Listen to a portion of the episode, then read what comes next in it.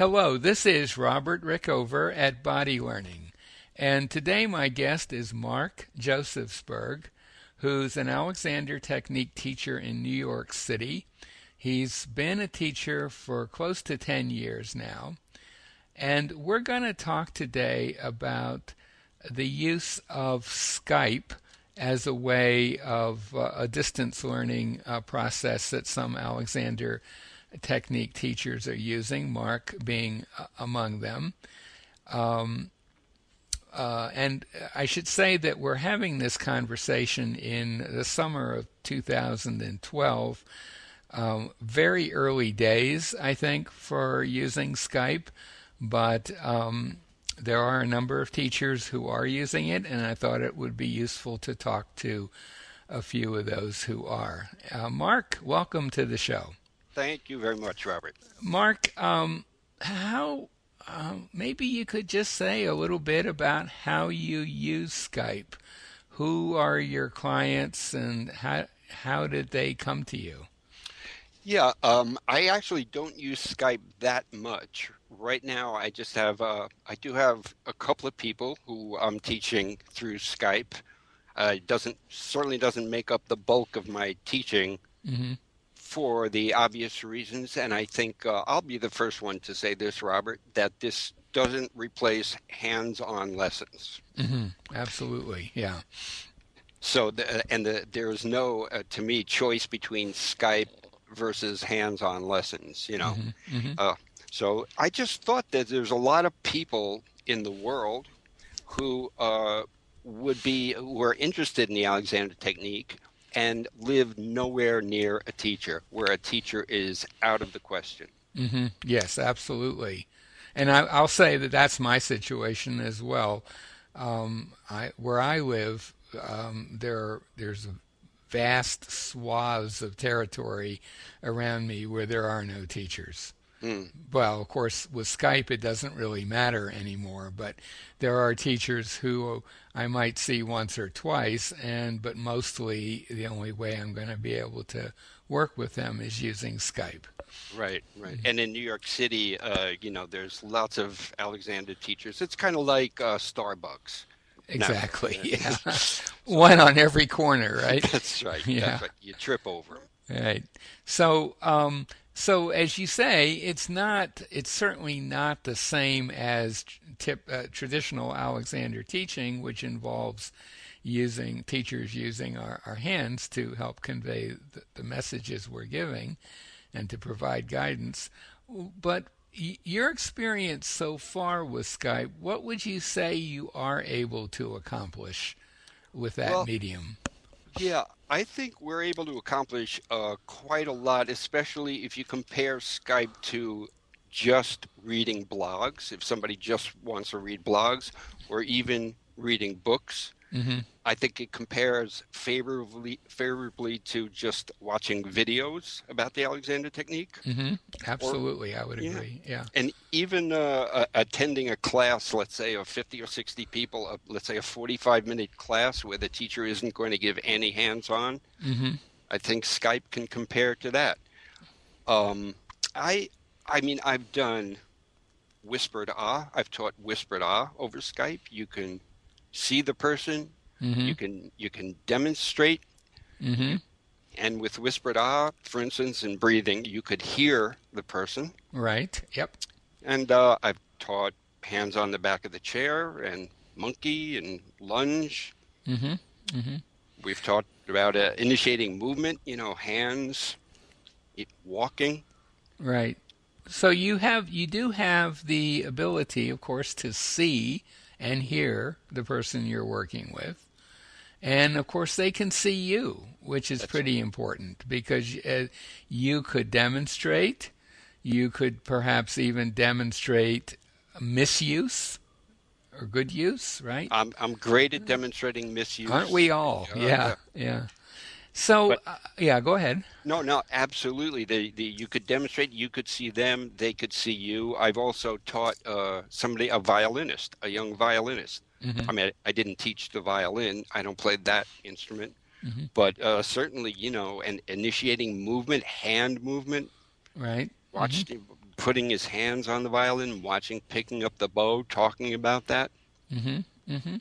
And just maybe a word or two about the technology you're using. Are you using um, the built-in camera on your computer, or are you using, or are you or your students using something a little more elaborate? I don't know what my students are using, but no, it's not very. Uh, my setup is not very elaborate. I'm just using the built-in camera that's mm-hmm. on the uh, iMac that I have. Right, but can you, for example, uh, can can your students set things up so you could see them perhaps walking across a room or something like that? Is that a possibility? It's a possibility, and we right. do that all mm-hmm. the time. Okay, yes. so you can, and and you don't have any spe- uh, uh, special audio equipment. They're just talking, and you're hearing them the way you would anybody. Exactly. I don't mm-hmm. use a headset or anything. Yeah, there's a built-in mic and a built-in camera. Mm-hmm. So the tech. I'm just for other for Alexander teachers who are thinking of exploring this. Uh, Skype, of course, is free, a free download, and Skype to Skype calls are free. And um, what I what I've noticed with video is that it is a lot more important than with just audio that both parties have a pretty good internet connection. That's uh, very true. Uh, very, very important, actually. But beyond that, um, the technology can be extraordinarily simple. It's very simple. You know, once I set up Skype, which takes you know a couple of seconds, yeah, it's all set up. It's all ready to go. Mm-hmm. mm-hmm. And so, from your perspective, from the work you've done so far with Skype, um, it, is it your sense that the main limitation is that you cannot actually put your hands on the student and get kinesthetic feedback and provide that very direct form of guidance? I think that's that might be uh, the only limitation I could think of, but that's a huge limitation. Mm-hmm. And so I'll say for the second time, at least, that it's not as good as hands on lessons, but uh, it is limited in that way. Mm-hmm. I know oh, in training, as part of our training at ACAT, where I went to school in New York, we we would uh, teach a student using only our hands and not speak, just as an exercise. Mm-hmm and then we would also only speak and not use our hands. Right. Uh-huh. And so this Skype is only speaking and not using your hands. Mm-hmm. You know, it's interesting uh, as you say that. It, it occurs to me that Skype, of course, is you know, as we all know, there there are a number of different strands of Alexander teaching, and uh, I was kind of I trained in the Carrington strand, which is a pretty standard one, but I also trained a lot with Marjorie Barstow and uh, Marjorie, although you know her hands were spectacular, uh, she tended to work a lot more directly with people's thinking, hmm. and um, I kind of think that maybe people who trained in that tradition might have a slight advantage uh, using Skype. It's just a thought. Because we're kind of used to talking people through things more, um, maybe lim- more limited use of our hands in some ways. That's very but, uh, interesting. Uh, that's just a thought that crossed my mind. Um, I'd like in a minute to get to um, uh, what would be the word, some disapprobation in the Alexander world about this. But before we do that, is there anything else you'd like to say about working with Skype? Uh, that maybe some tips for teachers who are thinking of, of jumping into the water? What, you, what, what would you say? Well, just to be prepared, you know, if you've never taught, um, only using uh, demonstration and you know and your verbal skills alone you know it's it could be slightly frustrating mm-hmm. uh, table work is very difficult no i'm kidding there's mm-hmm. there's not going to be any table work but um, well but not not table work but you could observe uh, someone doing um, putting themselves into the constructive rest position and you might be able to give them some guidance on book height I absolutely do, and I talk them uh, going down. And yes, the process of getting into the position. Yeah, mm-hmm. absolutely. So yeah, and we talk about constructive rest. Mm-hmm. You know, mm-hmm. it's if it's if you can connect with someone, whether it's on the phone or you know in person or Skype, uh, if you could connect with them and if you can communicate, you could really accomplish a lot. Mm-hmm. It mm-hmm. also occurred to me that the, the main thing I think with Alexander teaching is the student. The emphasis is on the student. So, whatever means you could use to help the student not pull her or his head back and down mm-hmm. and to be as free as possible in the body, etc., and the mind and non rigidity and all of that, whatever means you could use uh, uh, the technique is so powerful it could even it could even work this way. Mm-hmm. And um, I, I, guess the, the point that um, Sharon Jakubecy, who's a teacher in Los Angeles, I, I spoke to earlier on this topic, said that the the reality is there are a lot of people out there who would like to benefit from Alexander's discoveries and who there's no way they're ever going to have access directly to an in-person Alexander teacher. It'll just Absolutely. never happen for them. And do do we want to deprive them of what we can convey? I guess that's a kind of a very basic question. Absolutely, I totally agree with that. I did. I'll just add quickly. Did uh, after three lessons with someone, I looked at this young man and I said, You look very different this week. And he said, I feel unbelievable. My neck pain mm-hmm. is significantly better. Mm-hmm, mm-hmm. It was uh, kind of thrilling in yeah, a way. Yeah. And, and especially yeah. through this medium. Yeah. Absolutely. And I've had that experience. And I mm-hmm. think most teachers who have worked with Skype have have had that kind of experience. That's right. That's so. Maybe before we we bring our conversation to a close, it might be useful to address um, the uh, dis- disapprobation factor. The um, I know you mentioned that you'd gotten some nasty emails, and I think in general there has been some concern among some teachers that this is debasing the technique or whatever. How, how would you respond to that?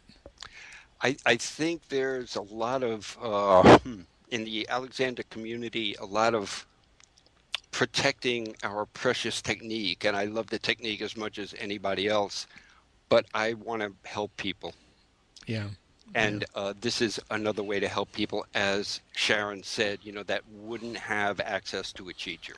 Right. And when you uh, work with someone using Skype, do you make it clear to them that what they're getting from you is not, quote, standard, unquote, Alexander teaching? Absolutely. It happens pretty close to the beginning. I ask where they are and where is their near the, their nearest teacher. Mm-hmm, mm-hmm. Absolutely. Yeah. And and one point that uh, occurred to me when I was talking to Sharon, and I'll repeat it here because I think it's kind of relevant. Um, Alexander, the guy, mm-hmm. um, he did not have uh, access to any kind of outside help, really. I mean, even the mirrors were his own idea. So he did. He not only didn't have hands-on guidance, but he didn't have any guidance, really. I thought about that today. I mean, I thought about the fact that he was the only Alexander teacher in the world for a while. Mm-hmm. But he might be one of the few or only whatever Alexander teachers that was never an Alexander student. In, in right. other words, he was never an Alexander pupil. He never had a teacher. He didn't have a teaching certificate. No, no, he didn't. so, uh, so Mark, is there anything else you'd like to say before we uh, we bring this to a close? I uh, can't think of anything specific except, uh, should I say, for the fifth time, that it's not uh, as good as hands-on teaching. Yeah, it probably wouldn't hurt. okay, but outside might cut back on your hate mail a little bit. A little bit, yeah. but I did enjoy one of them. One of uh, someone wrote that Alexander was turning over in his grave. Yeah. And I wrote back that I, I said, well, if he is, he's probably doing it in a beautiful spiral and he's not compressing. He's got a free neck. Free neck. Free neck. Well, hey, that's great, Mark. Thank you for this. My uh, my guest today has been Mark Josefsberg, who's an Alexander Technique teacher in New York. He's been teaching for close to 10 years now. Uh, if anything we've been talking about uh, intrigues you, um, we're going to put. We're, we're, we, I've created a list of teachers uh, uh, who, at this point, do use Skype, and this interview will have a link to that page. And in fact, this and any other interviews I do will be posted on that page. So uh, Mark's name, of course, is there, and you can contact him or or any of the other teachers on that list. And we'll also put a link to um, a, a website that gives you more general information about the Alexander technique and can help you locate a teacher near you if there is one. Mark, thanks so much. Robert, thank you very much.